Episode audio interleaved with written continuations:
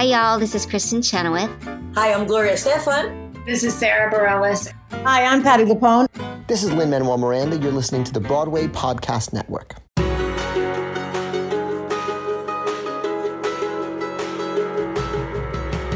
Welcome back to the Theater Podcast, intimate personal conversations with the industry's biggest names. I am your host, Alan Seales, and this episode is with Tony and Grammy nominee Derrick Baskin.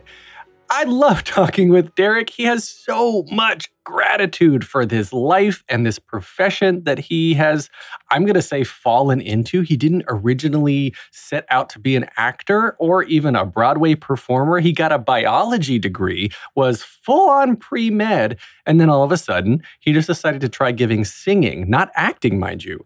Trying to give singing a try, and the rest is history. there are two times that I remember in the interview where his face lit up so much with the enjoyment and the love for what the subject he was talking about. And these two times were when he spoke of the support and the love from his parents. And the other time was of the friendship and the lessons he's learned, uh, the friendship he's formed with Otis Williams and everything he's learned from from that relationship. Just incredible. He's got a new show where he is headlining for the very first time at 54 Below, June 29th to July 3rd. So go to 54below.com, get your tickets for that. And of course, we cover that in this interview. It's just an incredible, incredible chat. Find me online at theater underscore podcast before we kick off the episode. Leave a rating, leave a review, tell your friends. And now, everybody, please enjoy this episode with Derrick Baskin. The longest field goal ever attempted is 76 yards. The longest field goal ever missed? Also 76 yards. Why bring this up? Because knowing your limits matters both when you're kicking a field goal and when you gamble. Betting more than you're comfortable with is like trying a 70 yard field goal. It probably won't go well. So set a limit when you gamble and stick to it. Want more helpful tips like this? Go to keepitfunohio.com for games, quizzes, and lots of ways to keep your gambling from getting out of hand.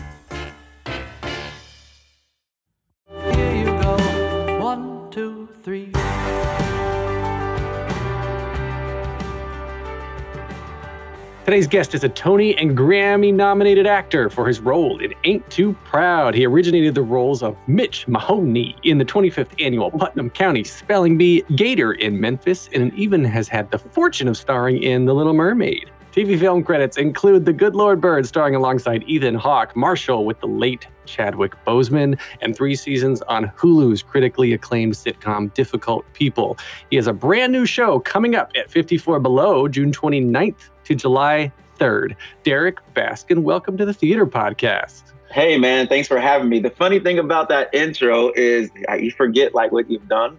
And so the way you said Mitch Mahoney was the there's this like intro song that introduces me in the show. Mm-hmm. And I, I used to have to say Mitch Mahoney. And and then the cast would say Mitch Mahoney. And so the way you said it was exactly how the cast used to say Mitch Mahoney, which made me it took it literally took me back. like Mitch Mahoney. I was like, yep. wow, yep. how did he know? oh man, I remember I remember that show, man. It was so good. And that that was your Broadway debut, right? Yeah, man, it yeah. was. I had no clue what I was doing, man. I was just, you know, happy to be on Broadway. right. Oh my gosh. That was I think that was 2005, I believe if memory yeah, serves. It was. And God, so you've obviously come a long way since then. Speaking about your latest show, you were Otis Williams in Ain't Too Proud, which got you, of course, your Tony and your Grammy nomination. Mm-hmm. Congratulations. It is a story of a group of black men rising above so much adversity to actually become the icons that they are today. So if you were to go back into the show now, given everything that's happened with George Floyd's murder and the racial injustices being at the forefront of people's minds more so than than what we'll call normal, uh, yeah. uh, would you approach the role any differently? And you actually got to get closure, I think, because your contract ended what like a week before Broadway shut down, right? Literally, literally a week before. Like oh, myself and oh. Ephraim Sykes, we had our last show the week before we went to Miami the next day. oh, and then a week later, Broadway shut down. So I'm actually grateful to have had like a complete chapter um, uh, with that show. I'm grateful that I was able to originate it, to shape it, to form what it is now. I'm very honored to have portrayed Otis Williams uh, in that show and in that particular way. Uh, uh, I have handed the reins. I've given the reins to Nick Walker, who is my replacement. Yes, yes. And um, I, I, he, I think he might have did two shows, two or maybe three before the Broadway shut down. So I'm sure he's like itching to get back and kind of like get into, you know, into Otis's skin. Um, I will say, I will answer your question this way. Um, uh, for me, the realities of George Floyd, the racial injustices that you mentioned, a lot of that, uh, which the Temptations kind of endured back in the 50s and the 60s when they were forming, um, you know, that has always been my reality.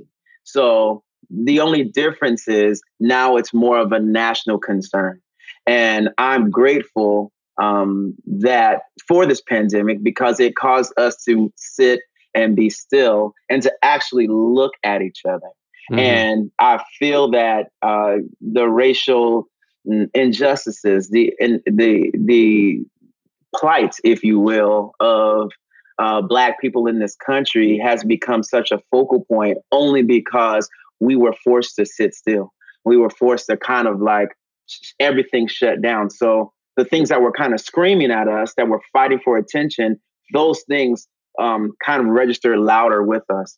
And so I'm grateful uh, I'm very grateful for the pandemic because it brought some things to light where all of us, not just Black people, can take notice and say, what do we need to do to kind of fix this situation? And it's going to take a lot of fixing.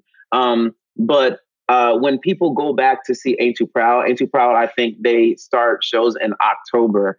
Um, and so when that show comes back, um, the eyes who are going to see this show are going to just see it with different eyes. You know, I'm hoping eyes with more, a little bit more compassion, a little bit more empathy. But I, I think, I think what you're going to, um, what's actually really going to hit you is that yes, we have come far from the 50s and 60s, but yet we haven't.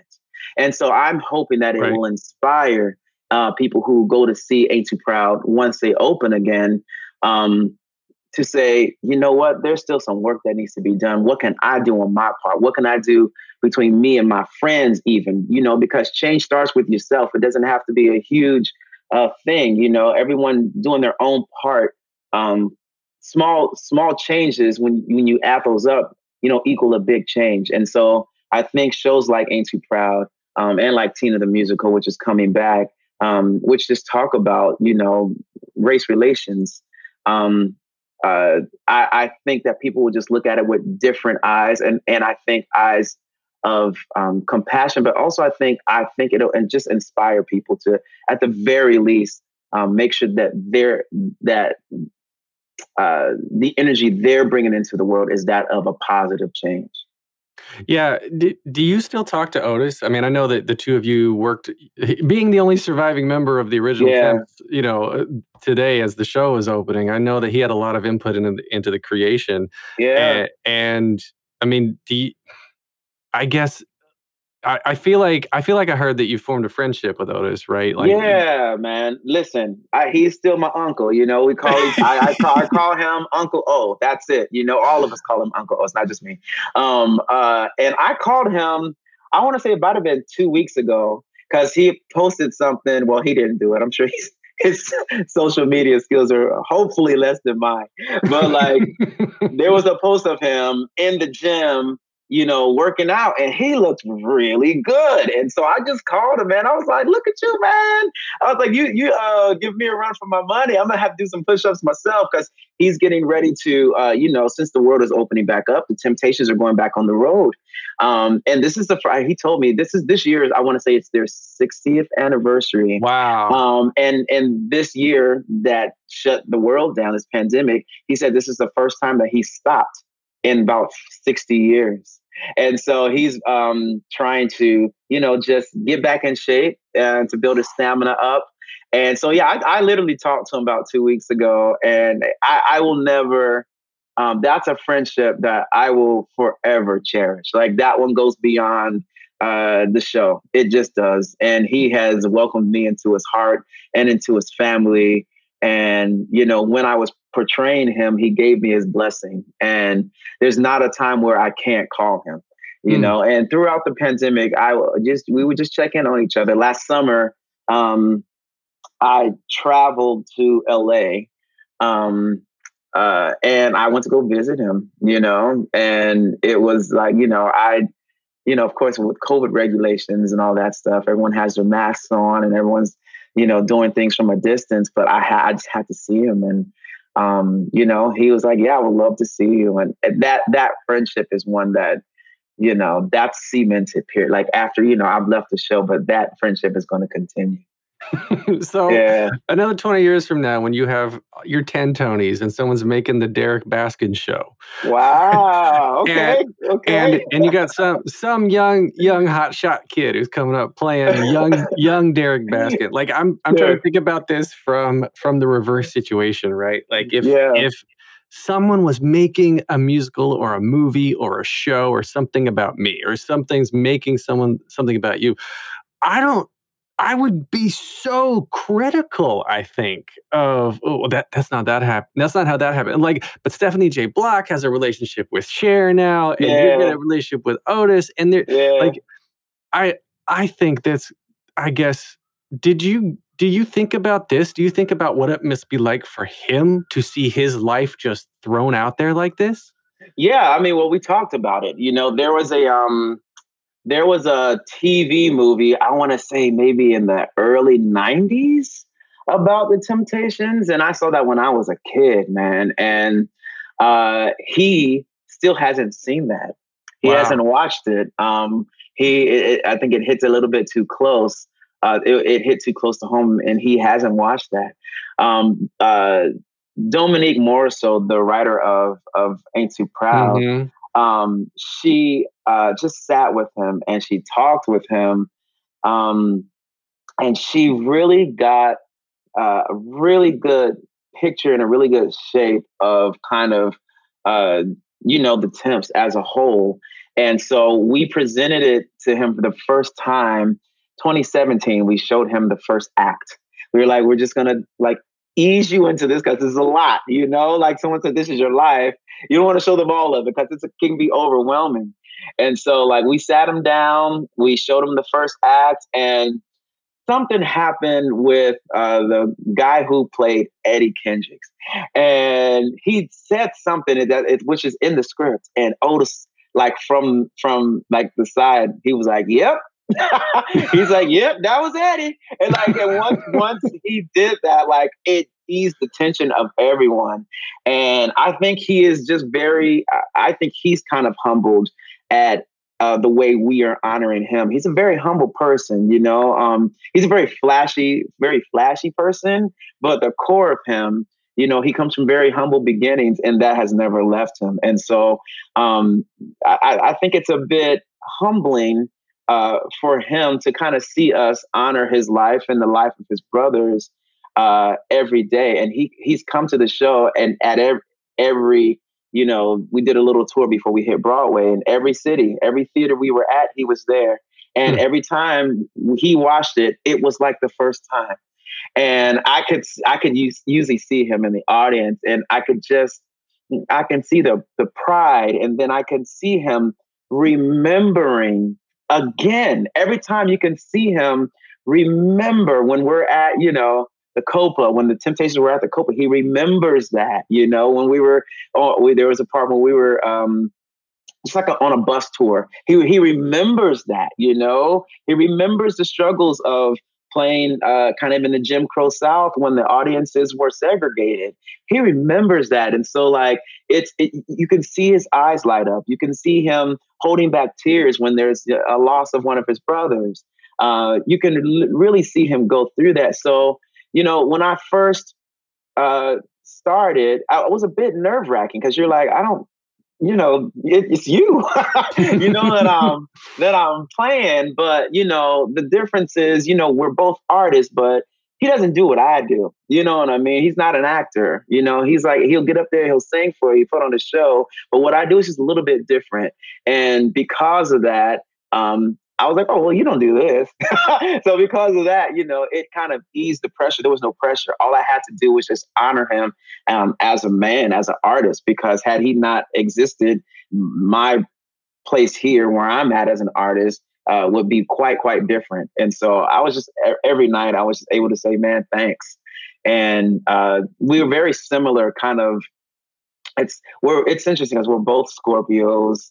Um, uh, and our temperaments it, it, they're just very similar. And you wouldn't know that like when i got cast they didn't know. You know what i mean? It mm-hmm. kind of just happened that we have these similarities in the way that he leads and the way that i lead. You know when i carried the show i had to do it from you know i'm not the flashy person here. I'm the person that needs to hold things together. And that's how otis was you know? He and he was kind of the point person with Berry Gordy. and Berry Gordy had a really good um, relationship. And so a lot of things that came from Berry went through Otis. And so, uh, you know, I began to find the similarities between kind of our, our personas and kind of how we operate through life. And uh, once I did that, it was actually kind of cool because I'm I'm not a person that like impersonates people. Like that's not my wheelhouse. Like if I can I can give you the truth of a person, like I can do that, but like characteristics and like, you know, Jamie Foxx, what he did with um Ray Charles, like mm. it was so brilliant. And that that ain't me. like I'm not I'm not gonna impersonate someone like that. Just not I, I probably could. I just haven't. And and um so but when I found when I found the similarities between the two of us, I remember one time like just in the show, in the middle of a show, I kind of just like found him. Like it was interesting and it's kind of clicked. And I was just like, ooh, ooh, you're Otis now. Like it was really interesting. Um, and and he's just been, I don't know, he's been such a great friend, but he's, you know, he tells us that we're we're telling the story right. And so that's all you need. And and once you get that kind of blessing, once you get that stamp of approval from him, you're good to go. Oh, that's a level of comfortability and a level a level of trust and love, I think, love for you and love for the cast to say, like, here, here's my story. I'm trusting you and Dominique and and all yeah. of these amazing individuals to tell it in a way that it, you know, is not going to paint everybody in the best light. It's going to tell no. the truth. Right. the truth. And that's what's but important. see, the thing about it, and what I'm, what I love about theater, uh, it's okay. So my best friend um, his name is James Iglehart. He got a Tony for he played the genie in Aladdin. You, you say that like people don't know who JMI is on this podcast. James Iglehart. Okay, All that's right. that's that's my bestie, man, and we've been best friends since 2004. We're very, very, very different in our tastes of theater. He's very flashy. Uh, you know, he loves musical theater. I'm like a tortured soul. You know what I mean? So like the thing about uh, what I loved about Ain't Too Proud is it showed the human side of things because that's what we are. We just have flaws, you know. And I, I mean, I have so many flaws, and and I relate to theater that shows me, you know, shows me that you know these men are icons. You know, the Temptations they were icons, and yet they were just men with mm-hmm. problems. You know, and I said, ah, I'm a man with problems. I, can, I can relate to that. You know what I mean? And so I, I love that, you know, Dominique, she didn't shy away from, you know, David Ruffin's uh, drug abuse, you know, mm. she didn't shy away from Paul Williams and his alcoholism and and and it's also his health problems, you know. Um, there were just a lot of issues that she said this is this is what it means to, to be a human. And I think if you do that, you actually honor them more. You know, sometimes we're scared to tell kind of the dark sides of things. Um, but I think, you know, when you do that, I think you kind of just honor the people you're playing. And it actually helped me honor myself, you know, like with this pandemic, I, I was able to kind of just sit down with myself and just say, you know, let's look at the relationships that you're in and let's look at, you know, relationship with your family, relationship with your friends, relationships romantically. Um, let's look at how you look at yourself um, in your career and I started to see some things that I wanted to adjust um, that were not always pretty. And uh, I think the what the reason why I could do that is because I did that with Otis. You know, I said, ah, okay, well, he made these decisions. Um, some of the decisions were like for the betterment of the group, but also very hard ones. And I've had to also do that with my with my life. Um, and so that kind of theater is the kind I relate to because it is me and it's all of us, honestly.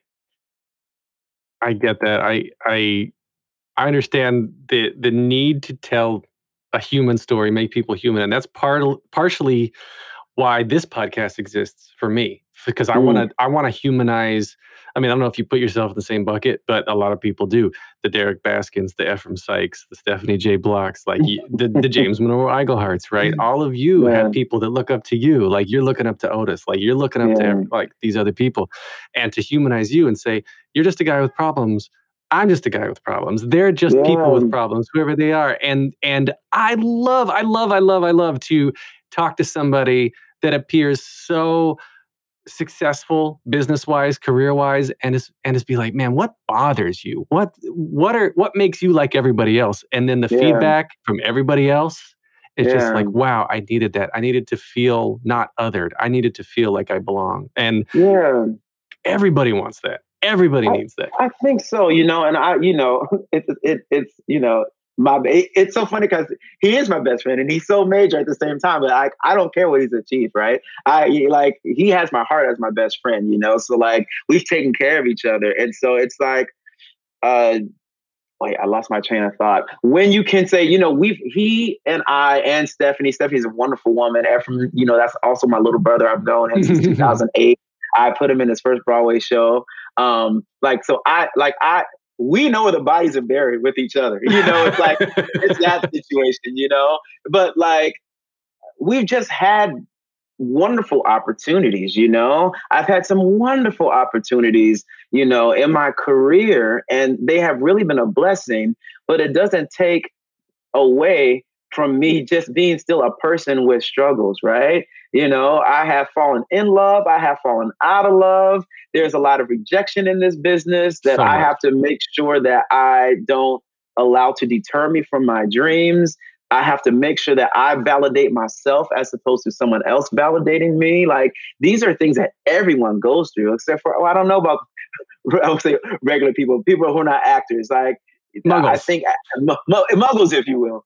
Like yeah. I don't know if they deal with as much of rejection as we do because it's just part of it, you know. But everyone deals with, you know, their version of, um, you know, how do I make myself a better person? And you know, it we can all relate on the human level, no matter like what you actually do as your vocation, if you're following your dreams or not, you know. And so yeah, I just I, I, always believe in like just finding that commonality between all of us because it's this this it's there's so many common points between all of us.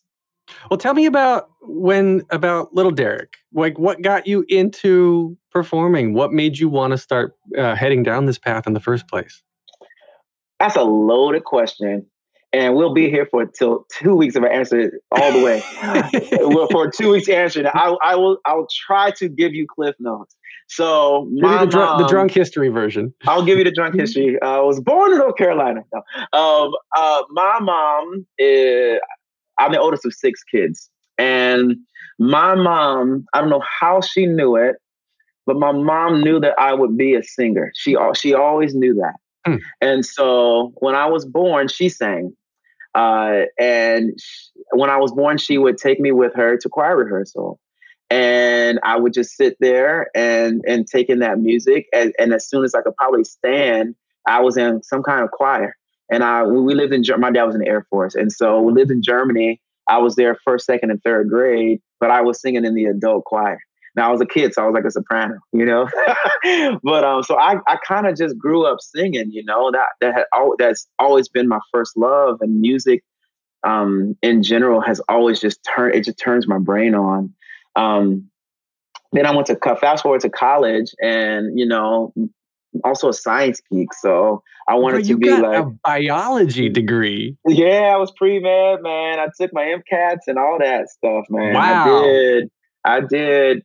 Um, and I wanted to be a doctor, you know, but music was always right there. And um, after I graduated college, um, I was applying to medical schools and graduate schools, and uh, I just didn't want to have any regrets. And I was in St. Louis at the time, staying with my grandfather, and I, I literally, he he is uh, he's retired now, but he used to be a security guard that at the post office, and he worked the midnight shift.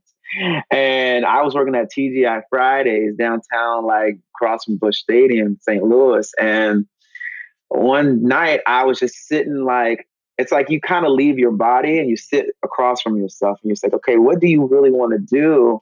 And I said, I want to try this singing thing. Like, because once you get into medical school, that's it, man. That's yeah. that's all she wrote. So I, I was like, okay, well, you're not gonna do. I want to like sing jingles in commercials or make an album, something like that. And so I was like, well, you cannot do that here. And I knew St. Louis wasn't the end. I knew that. I was like, this is not where I land. I knew that. So I was like, well, what do what do you need to do? And I was like, well, I, they sing in New York. I think people make records in New York.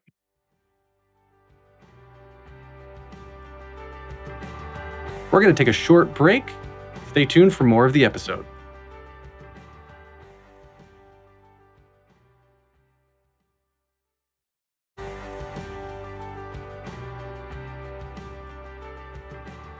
and I was like, okay. But then so I just bought a one way ticket here, man. I did. And I got transferred from the TGI Fridays in St. Louis to the TGI Fridays in Midtown on uh, 50th and 7th.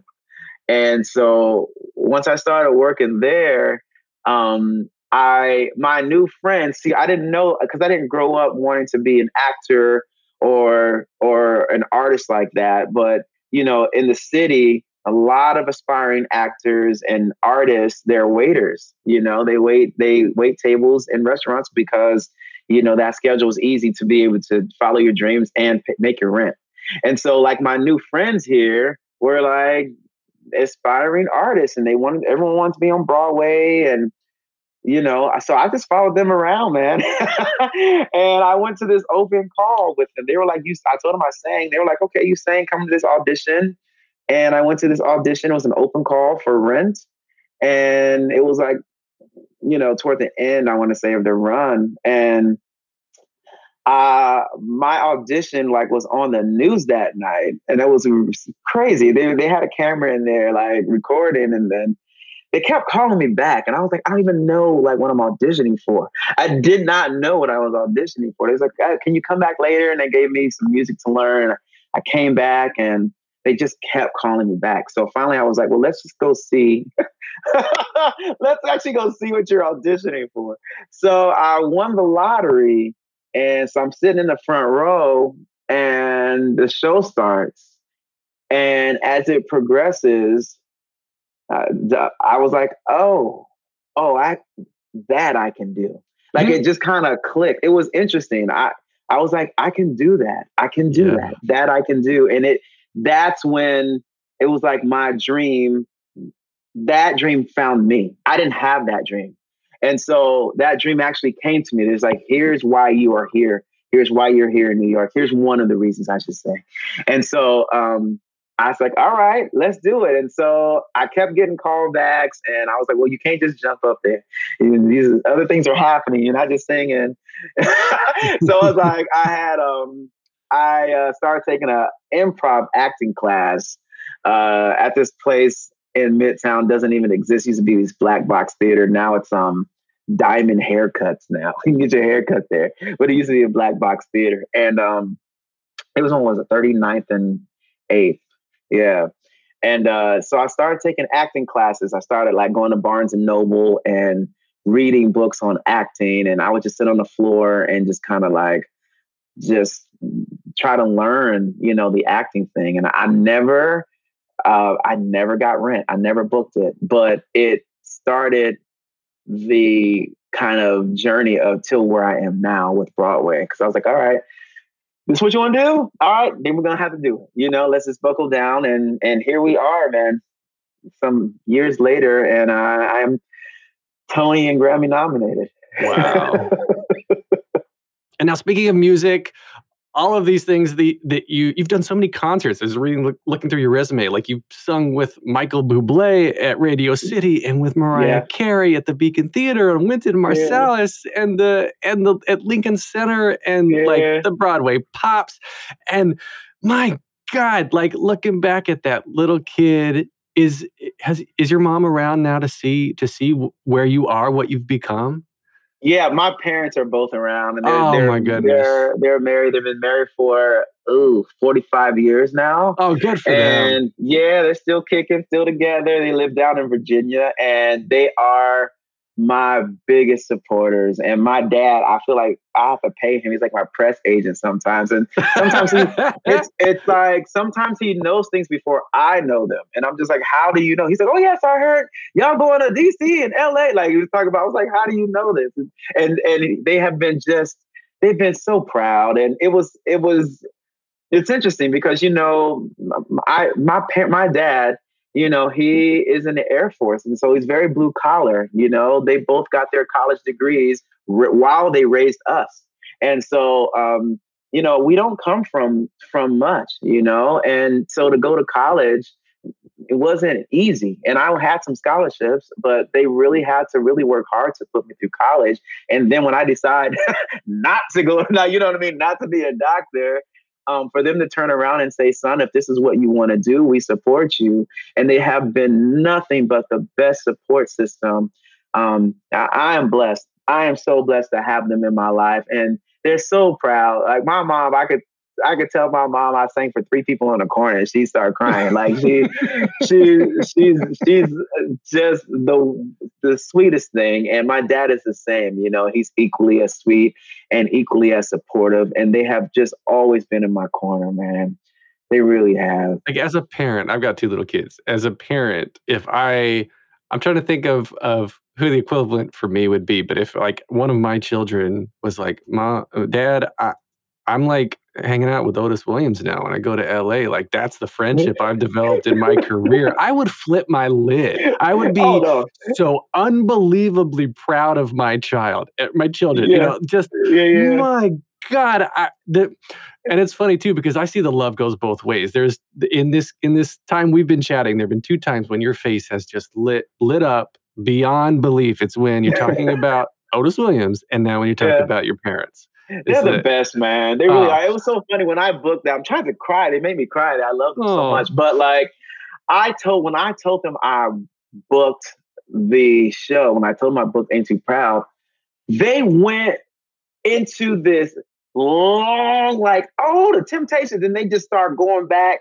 to how, like, you know, when my dad and his sister went to see the Temptations in Indiana, and I was just like, what? They like they have all of these stories about their childhood that I never knew until I booked the show. You know, like we I grew up listening to like the Temptations Christmas album. Like every Christmas that like that Christmas album was the one I knew. But like for me, like my dad is a huge jazz buff. Mom and my mom is a huge gospel uh, fan, and she likes opera. So like those are the three genres in my house. So we didn't listen to a lot of Temptations. It was just that Christmas album. But when they were growing up, the temptations were just they just ran all through their lives. Mm. my family, my parents were so excited. Like they, I couldn't tell. They were like, "Yeah, because oh, that's Williams," and they were, and they just went in, man. Like they went in. It was crazy. It really was crazy. That is so unbelievably cool. Yeah. Uh, that's that's great, and I, I, love I love to hear the stories of of the parents who are like, "Well, you're not doing what I hoped you would do, but we still love you, we support you, we're gonna be in your corner no matter what you decide to do." And I think that you goes know, so far. I think you know, I, I, I again, I, I keep saying I really have good parents, but the thing about life is you know, I just think that sometimes there are just direction changes, right? And you have plans for your life. You like, you know, at this point, like I'm single now, but like when I was 14, I just knew by 20 I'd be married with kids. You know, so I'm going to graduate college, you, you, get married, you have kids, mm-hmm. and that's that. And then I changed course and said, "Oh, I'm not going to be a doctor. I'm actually going to be a, an artist." You know what I mean? And if you are a, a, a parent, you know, you you lived a little, you live longer than your children, obviously, but like you know that life just comes with twists and turns, and um, it, their parenting skills allowed me to just follow where my journey is taking me. And the only thing that I needed from them is I love you and mm. go. And and that's exactly what I got from them. So when I changed my mind from being a doctor to I want to now be an artist, they were like, "We support you. Like, we're not gonna give you any money, but like, they're like, you know, the buck stops here. But like, you know, if this is your dream, like we will support you on that. And I never got an objection. I remember being scared to tell them. I remember being scared to tell my parents. I told my mom first. and she was like, you know, you're gonna talk to your father. And I was like, I know. So I think I waited like a week or two. And then I had a conversation with him and he was like, son, if this is what you want to do, man, go and do it. Go and do it. And we support you. And I've never looked back. Life is just, it's it's just it's filled. It's filled with so many plot twists. It just is. And if you just allow yourself to kind of just live life, uh, the the thing that you think is a plot twist is probably something that was going to happen anyway. You know, because mm. you've allowed your life to kind of take the direction and take the shape it wants to take. I've had so many, so many damn plot. Can I say damn? I've oh, had yeah. so many damn plot twists, and I'm just like, oh my god. Okay, here's where we are, and let's go. Oh, you I know, but I, I have that. someone I have a circle, a circle of support and a circle of love that each plot twist, there's someone there to deal with that with me. So it's been great. Oh, I love that. So, how does this does this relate to the 54 Below show? We gotta we gotta talk about 54 Below show a little yeah, bit. That's, that's what you're gonna promote. So tell me about tell me about what's gonna be in this show. Is this your first time performing there or first time headlining? This is my first time headlining there. Yeah. Uh, I I have been running away from doing a solo show. I want to say when 54 Below first opened, they asked me. I think I might have been in Memphis at the time, and so they, I have, they have every so often they would ask, and I would come up with an excuse, I, and it was a valid excuse in my mind. But ultimately, I just, um, I just had fear. You know, I I had a lot of fear of like just getting up there and just kind of bearing my soul and and sharing of myself. And um, it's I think because of kind of the heart and soul searching that I've been doing this last year, um, and also the work I did with Ain't Too Proud, it gave me the kind of courage to kind of just step into myself, to step into my gifts, to step into my truth. And um, when they asked again, because I can't believe they kept asking, I would have stopped after three. and I can't tell you. I mean, every day those people. I'm telling you, 54 below people, they're persistent, and I'm actually grateful. I'm very, very grateful that they're persistent um, because I'm in a place now um, where I can just get up there and just share. You know, I'm also like sometimes with cabarets, they can be so like masturbatory. Like I want people to, you know, come and hear me sing. I'm gonna sing, you know, these high notes and you know, come and hear how beautiful my voice is. But like I've never been that person to um, want to see a show like that, and I never want have been a person to want to perform like that. That's just never been me. Mm-hmm. And when I see a performance, no matter what it is, no matter what genre it is, if it's, you know, watching someone paint or if I'm watching a dancer at Alvin Ailey, like I, as an artist, I know when that person is being just truthful as opposed to performative, you know? And I'm in a place now where I just want to share my art, man. That's all I want to do. And so this show is very special to me because we talked about kind of the journey and and and plot twists and all that stuff. And so um, my show is pretty much moments in my life, you know, and my life has a soundtrack to it. I think all of our lives have a soundtrack to it.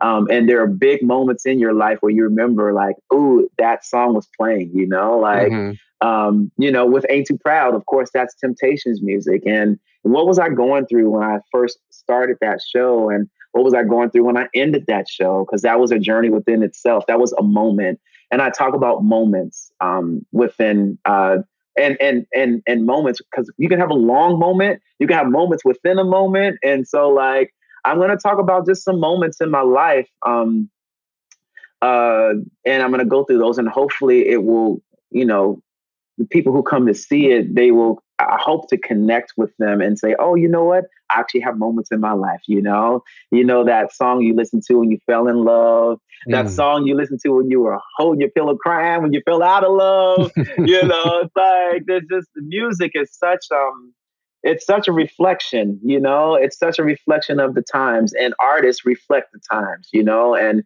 uh, again, what what's happening in this country, what's the music that you're listening to? Um, what was the music that like my parents or my grandparents listened to? What did they sing during during the 50s and the 60s when there was a lot of racial upheaval? And so like we're gonna look at just all those types of moments. Um, and uh, since it's me giving the show, we're gonna start with my moments. and hopefully, you know, um, it will cause you to kind of look at the moments in your life and um, make you grateful for all the moments because you know every moment isn't uh, uh, every moment isn't isn't light. You know, sometimes they're very very heavy moments. They're very painful moments. But if you're able to look and see how these moments shape you, each moment will be beautiful. You know, I look mm-hmm. at um, a very bad breakup that I had and then I look at where I am today and I said, if I didn't break up in this moment, I wouldn't be the man I am today, you know? And so that moment, although it hurt, you know, it's actually now it's beautiful.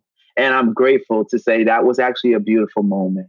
And so 54 Below, you know, when you come and and hear some singing, because I, I, I will be singing instead of instead of uh, talking. What if I just got up there and talked the whole time? like, well, Look, you expecting me to sing? Hell no, I, I do that all the time. Yeah, right. I'm gonna tell you some jokes.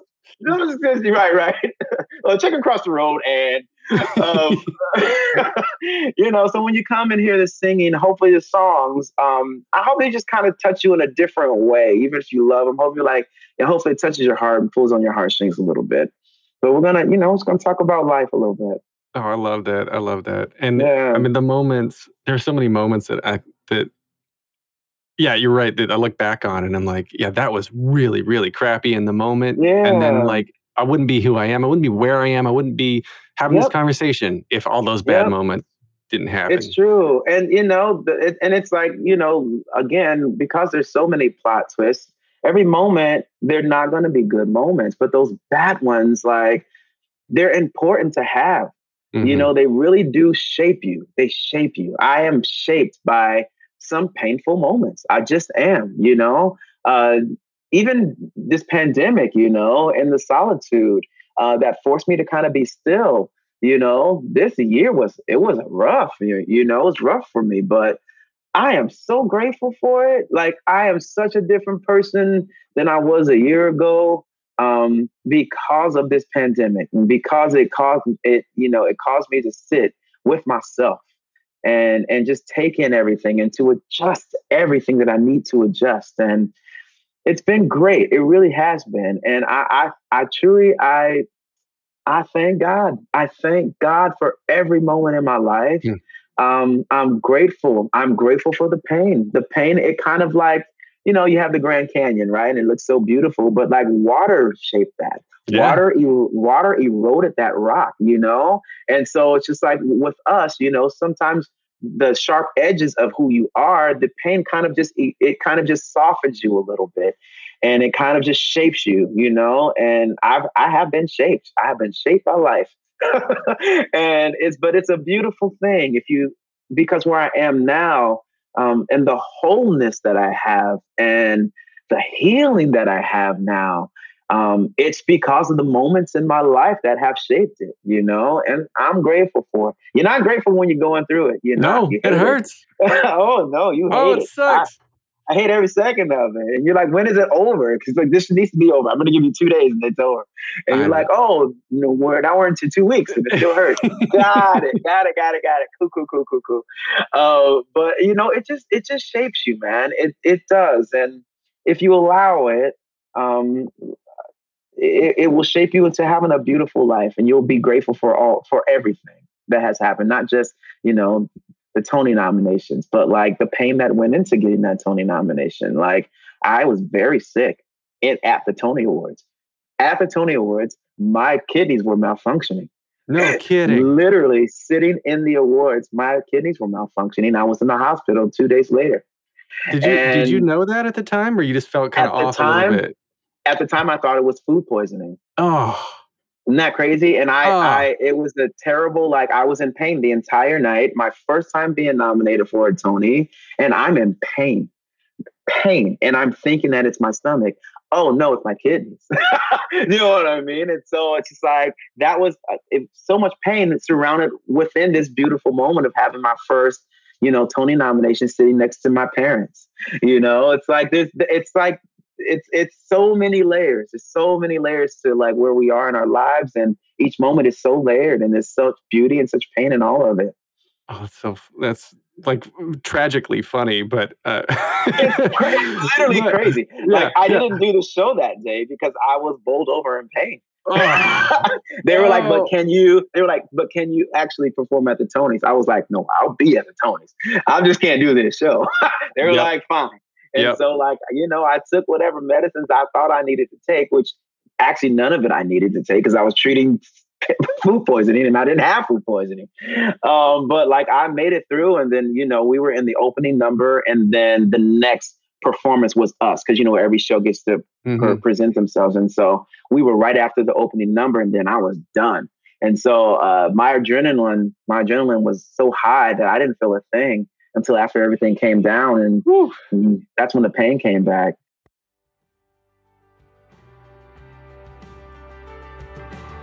We're going to take a short break.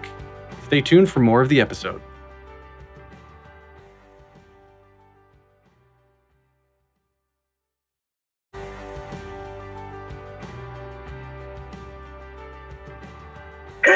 Oh, oh, yeah, man. I, man, little things, you know. Yeah, there are so many people that I mean, I say this over and over again on this podcast that the that you you and your peers are the Olympians of theater. You are oh, the man. top of your craft, the best of your game, eight times a week to make it fresh man. and new every single time.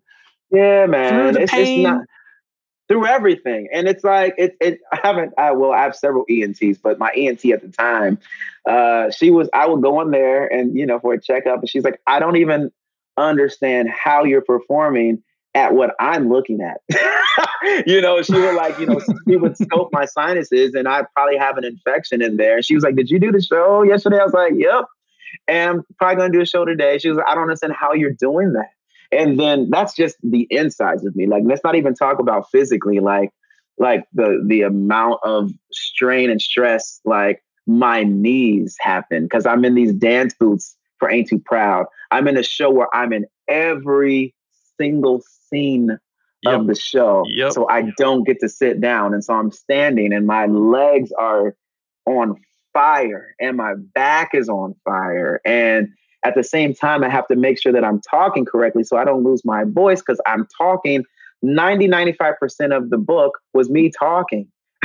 you know what I mean? Mm-hmm. And then mm-hmm. I got to turn around and sing. And then I have to dance in over 25 numbers.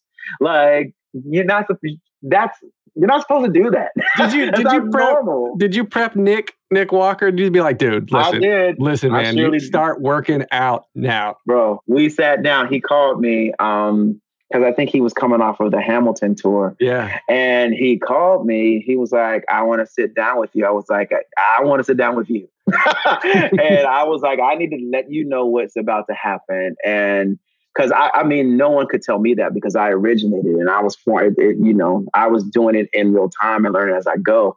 But I was like, here's what's going to happen for you. Here's what you need to do. And we just sat down. We went to a sushi restaurant right in Midtown. Um, and I sat him down, man, and I said, here's what's going to happen and get ready for A, B, C, and D. And um, I was happy to do it, man. I was, because I that's the one thing I wish I had, but no one can tell you something that that hasn't been created. You're creating it. Yeah. So that's, that's what I was gonna say. The, the flip side, the flip side of this is that now you know, like your name, your your who you are, Derrick, is part of the show, and it will be forever. It won't be what it is without your oh, contributions. That's my show. Listen, that's yeah. my show. The tone of the show is based off of my energy. Since I was a lead and since I was carrying it, I was number one on the call sheet. And so that dominant energy is what determines what the show will be. And so I would start doing things, and Jeremy Pope and Ephraim Sykes were like, okay, that's what we're doing. Boom. And so then everyone just kind of piled in and everyone kind of just lined up. And I said, this is the tone I want. This is the tone I'm going for.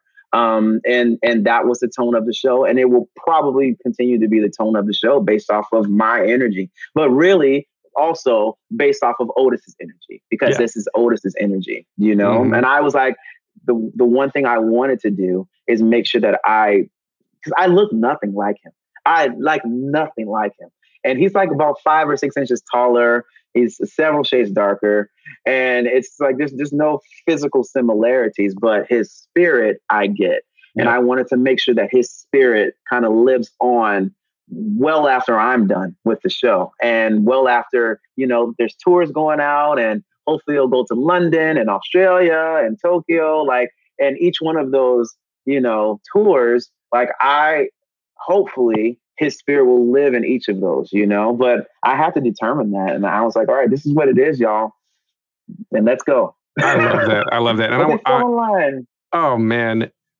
I love I love how that comes together because when when everyone is not in it for their ego, when they're in it for their their characters and the creation and the pure art of it, and it sounds like yeah. that was just what it was. It's like, all right, we are telling the story, we are working together to pull this into existence, and yeah. and to take this I mean, out of the mind of Otis, out of the mind of Dominique, and off the page. Yeah.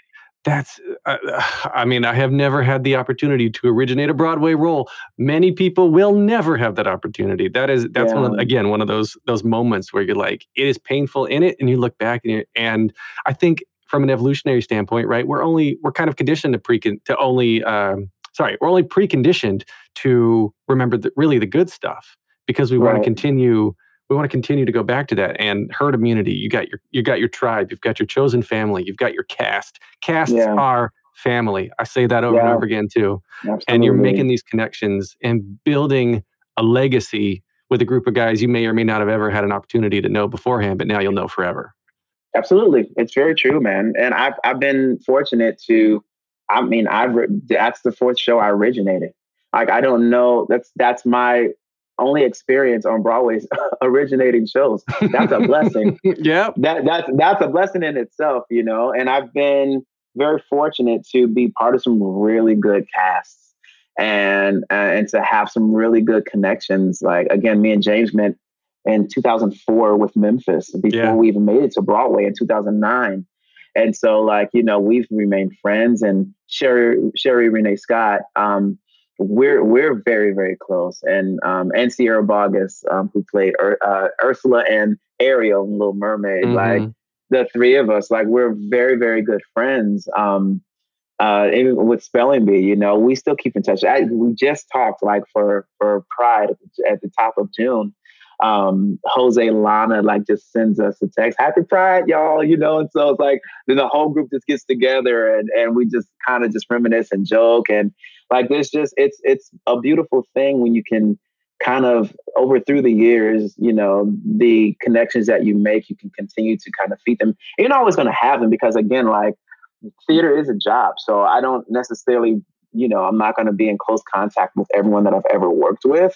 Um, but there are key connections um, that I will always hold on to. Yeah, it's a beautiful thing. Absolutely. That for me was actually very strange when I first got into the business because like I didn't study what I'm doing and I kind of just threw myself into like theater. And I was like y'all get so familiar with each other so fast. Like everyone's like I was like what is going on here? Yo fast friends. Everyone's like fast friends. And I was like good grief was like hugging on each other and I was just hugging and touching. And I just met you. It was like it was it was such uh it was that was for me an adjustment. That was a that was the adjustment. I was like, I don't know you, you hugging on me and touching me. I'm like, good grief, I love you, we're friends. Uh, but it's it's it's really cool, man. It's theater, the theater community. Um, it's a beautiful community to be part of. Broadway community. It's it's a wonderful community to be part of. Yeah, and on yeah. I think there's a, there's a subset of the of the TV film too. The that side of things that the people who who you know, I mean, you, are obviously going to make, let's call it what it is. You're going to make a lot more money doing TV and film for the most oh, part. Yeah. But then you come oh, back oh, and yeah. you find the joy and the love in theater. But yeah. I think of somebody, I'm going to bring up Chadwick Boseman, right? Like, now this guy, I feel like he was one of those guys. I'm, I never had the pleasure of meeting him. And I feel like he's one of those guys, though, that that again you're going to be fast friends with, and yeah, and all, and I just get the impression from the interviews, from what I see from him, from what I hear from people who know him, that Yeah. that he influences everyone he touched. You know, he was uh, a producer and the lead character um, on the movie that I did, I shot with him called Marshall, and Mhm. sort of Thurgood Marshall. Um, the other uh, headliner in that movie, Josh Gad, uh, we were in a Broadway show together. So like I came in knowing like the other lead. Yep. And so it was really cool. But Chadwick had this energy um, that was just, oh, it was just very infectious. And it was, he was very, I, I remember it, him being just very calm. It was a very calm and positive energy. And I think he kind of knew kind of the role he carried in that show, in that movie, but there was no pretense to him. And he felt very, and I'm going to say this, I'll say, I'll give him this term. He was a very kind of like a blue collar actor, right? So like there was like, he's like, let's get dirty. Let's get down into this scene and like, like, let's work this scene. You know, he's, Mm. there was, he's not fancy. He's not a fancy. There's sometimes there's very fancy actors, you know, he's not he's not that guy. He's like, I'm here to work, you know. And uh, I just remember him just he's just his, his his work ethic was just wonderful, and he was just very very kind. And that was that's my experience of him. You know, we we, we were not friends, you know, we were, but we worked together really well, and and he welcomed me um, into that movie, and you know, the scenes that I got to share with him was wonderful. But even but outside of that, when we were just between takes, um, he was really cool to talk to. And I would we filmed that in Buffalo, and so I would fly back and forth because my scenes were kind of spread throughout the movie, and so I didn't have to be there the whole time. So uh, second time I came up, uh, they were doing they were in the courthouse or whatever, and uh, he saw me. He's like, "Hey man, what's up?" He's like, "Did you get to see like what's going on right now in this in this scene that they're shooting?" I was like, "No." He's like, "Yo, go check it out." He's like, "Go sit with the director and like look." And I was like, "All right." Like he was he's he was that guy, you know, just really excited about working. Um, and I, I'm grateful. I, I I really feel like I learned from him. I did, Mhm. you know, and kind of how to again because God willing, I want to be an A-list actor myself, and and I want to carry I want to carry a movie. I know how to carry that now because I watched him carry it, you know. And I, I'll take my experience from carrying my show on in, in Broadway, uh, in addition to what I've learned how he carried his um, movie and how he carries his movie, how he carried his movies. Um, it was a, just a great, great experience, man. He's a he was a wonderful man. It really was. Yeah, yeah. I Yeah, I can tell. I could tell. I mean, I the idea that I get from him, at least from what I'm reading and everything, it's just it, it feels like again that's just who he is. He was he was always Yeah, he was always wearing earth, man. yeah, just always wearing his personality on his sleeve and carrying it into his Yeah. characters. Right, like this Yeah. is this is who I am. and just not a bit of pretense. Like that's what you want. Like it can sometimes be when someone has really achieved something, like so, like the Viola Davises, the Denzel Washingtons, the Tom Hanks, the Steven Spielbergs. Like these guys are juggernauts in our business, right? And so it, it can be intimidating working for someone that has achieved so much.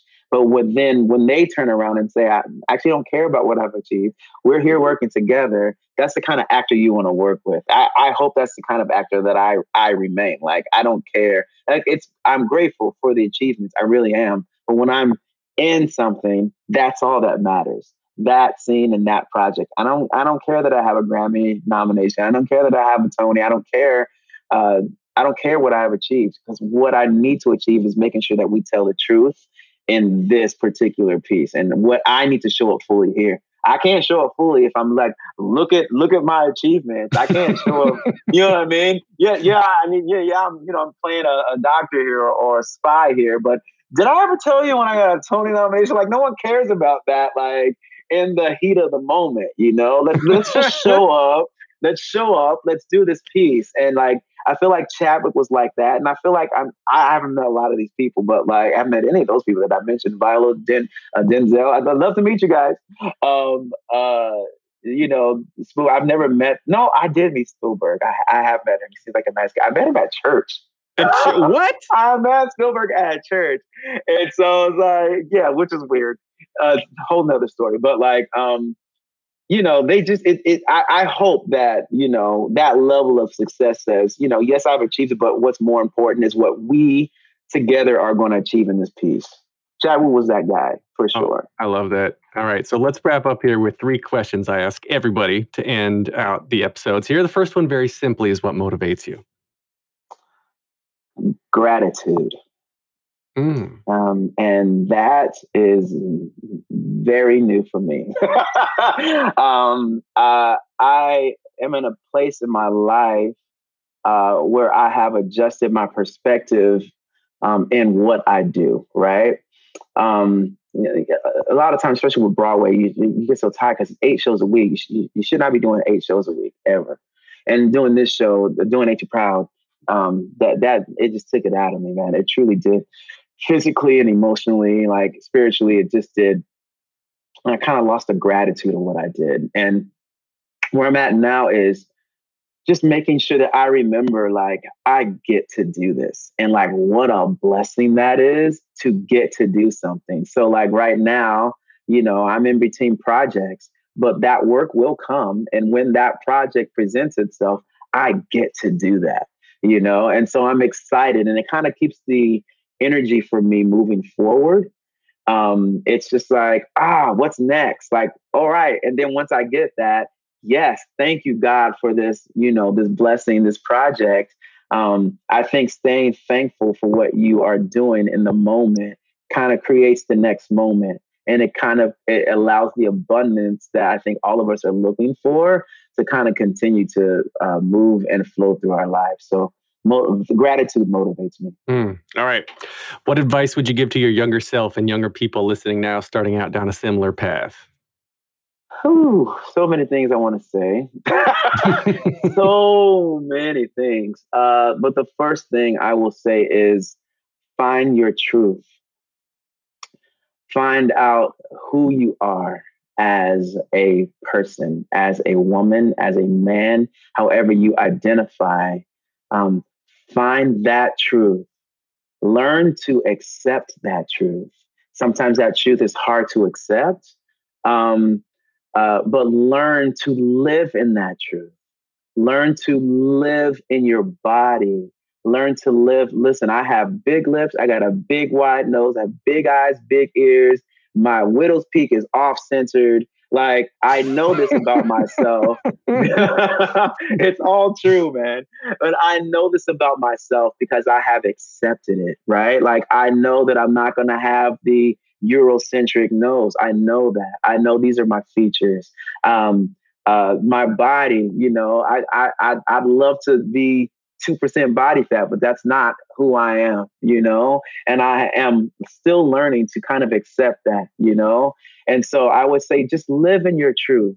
Um, whatever that is for you, your sexuality, you know, gay, straight, bi, fluid, whatever that is, learn to like just live in that and accept that because once you start accepting yourself for who you are your art is just com- it's just elevated it's it's completely elevated because you are truthful with yourself so you can be truthful in your art because if you're not and again listen there's probably a lot of actors that we know that are like A-list actors who are probably not living in their truth and who are living double lives or they're very depressed or whatever. Because a lot of times you think this is happening in this actor's life because they're making so much money, but actually the opposite is actually happening. You know what I mean? Mm-hmm. And so once you are able to live in your truth and know that your journey is your journey and no one else's, don't look to the right and don't look to the left.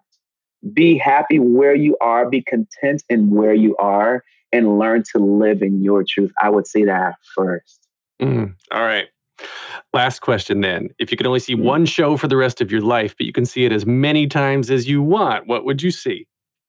Oh, that's not fair, man. that's not fair. That's not, can I give you two? Sure, sure. You give me two. I'll give you two. I'll give you two. So uh, the first one would be The Wiz. Nice. Um, for sure. The second one would be Light in the Piazza. Oh, that's an interesting choice. Oh man, that thing! I was I'm a hopeless romantic, so there's that.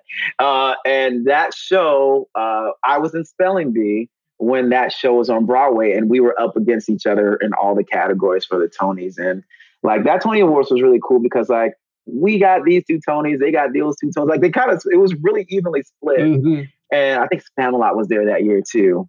And um, but when I sat and I saw that show, I don't know how I was able to see it. I guess we were on different schedules for like a week or two, and I was able to go see it. And um, Victoria Clark, who won the Tony that year for Best Lead Actress in a Musical, um, I met her at Spelling Bee's off Broadway opening.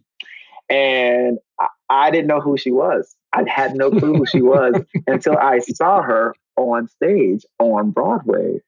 And there was this moment where she entered and she walked straight down.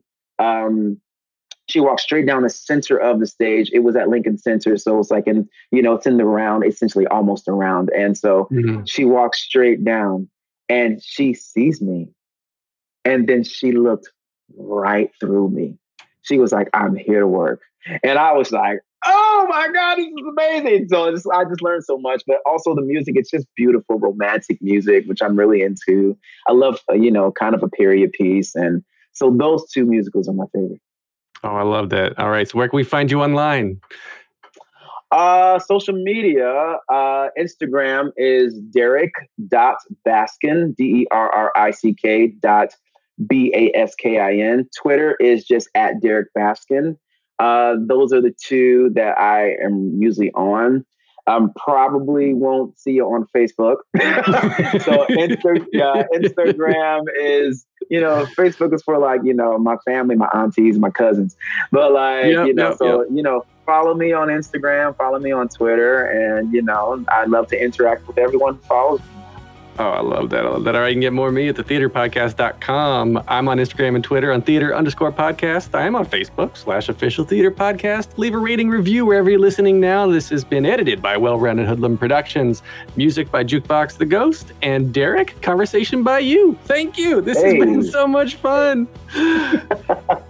Thanks for having me, man.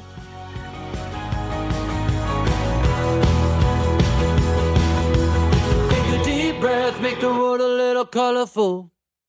Hey, it's Leslie Odom Jr. here on the Broadway Podcast Network to tell you about the Rise Theater Directory, a program of Maestra Music. Rise is a national online resource designed to connect and empower backstage and administrative and creative theater professionals from underrepresented backgrounds. If you work or aspire to work in the theater community, this can help you find your next project. And if you hire theater professionals, search the Rise Theater Directory to find your next team. Create your profile now and get more information by visiting risetheatre.org. That's theater with an R E R I S E T H E A T R E dot org because only together we rise.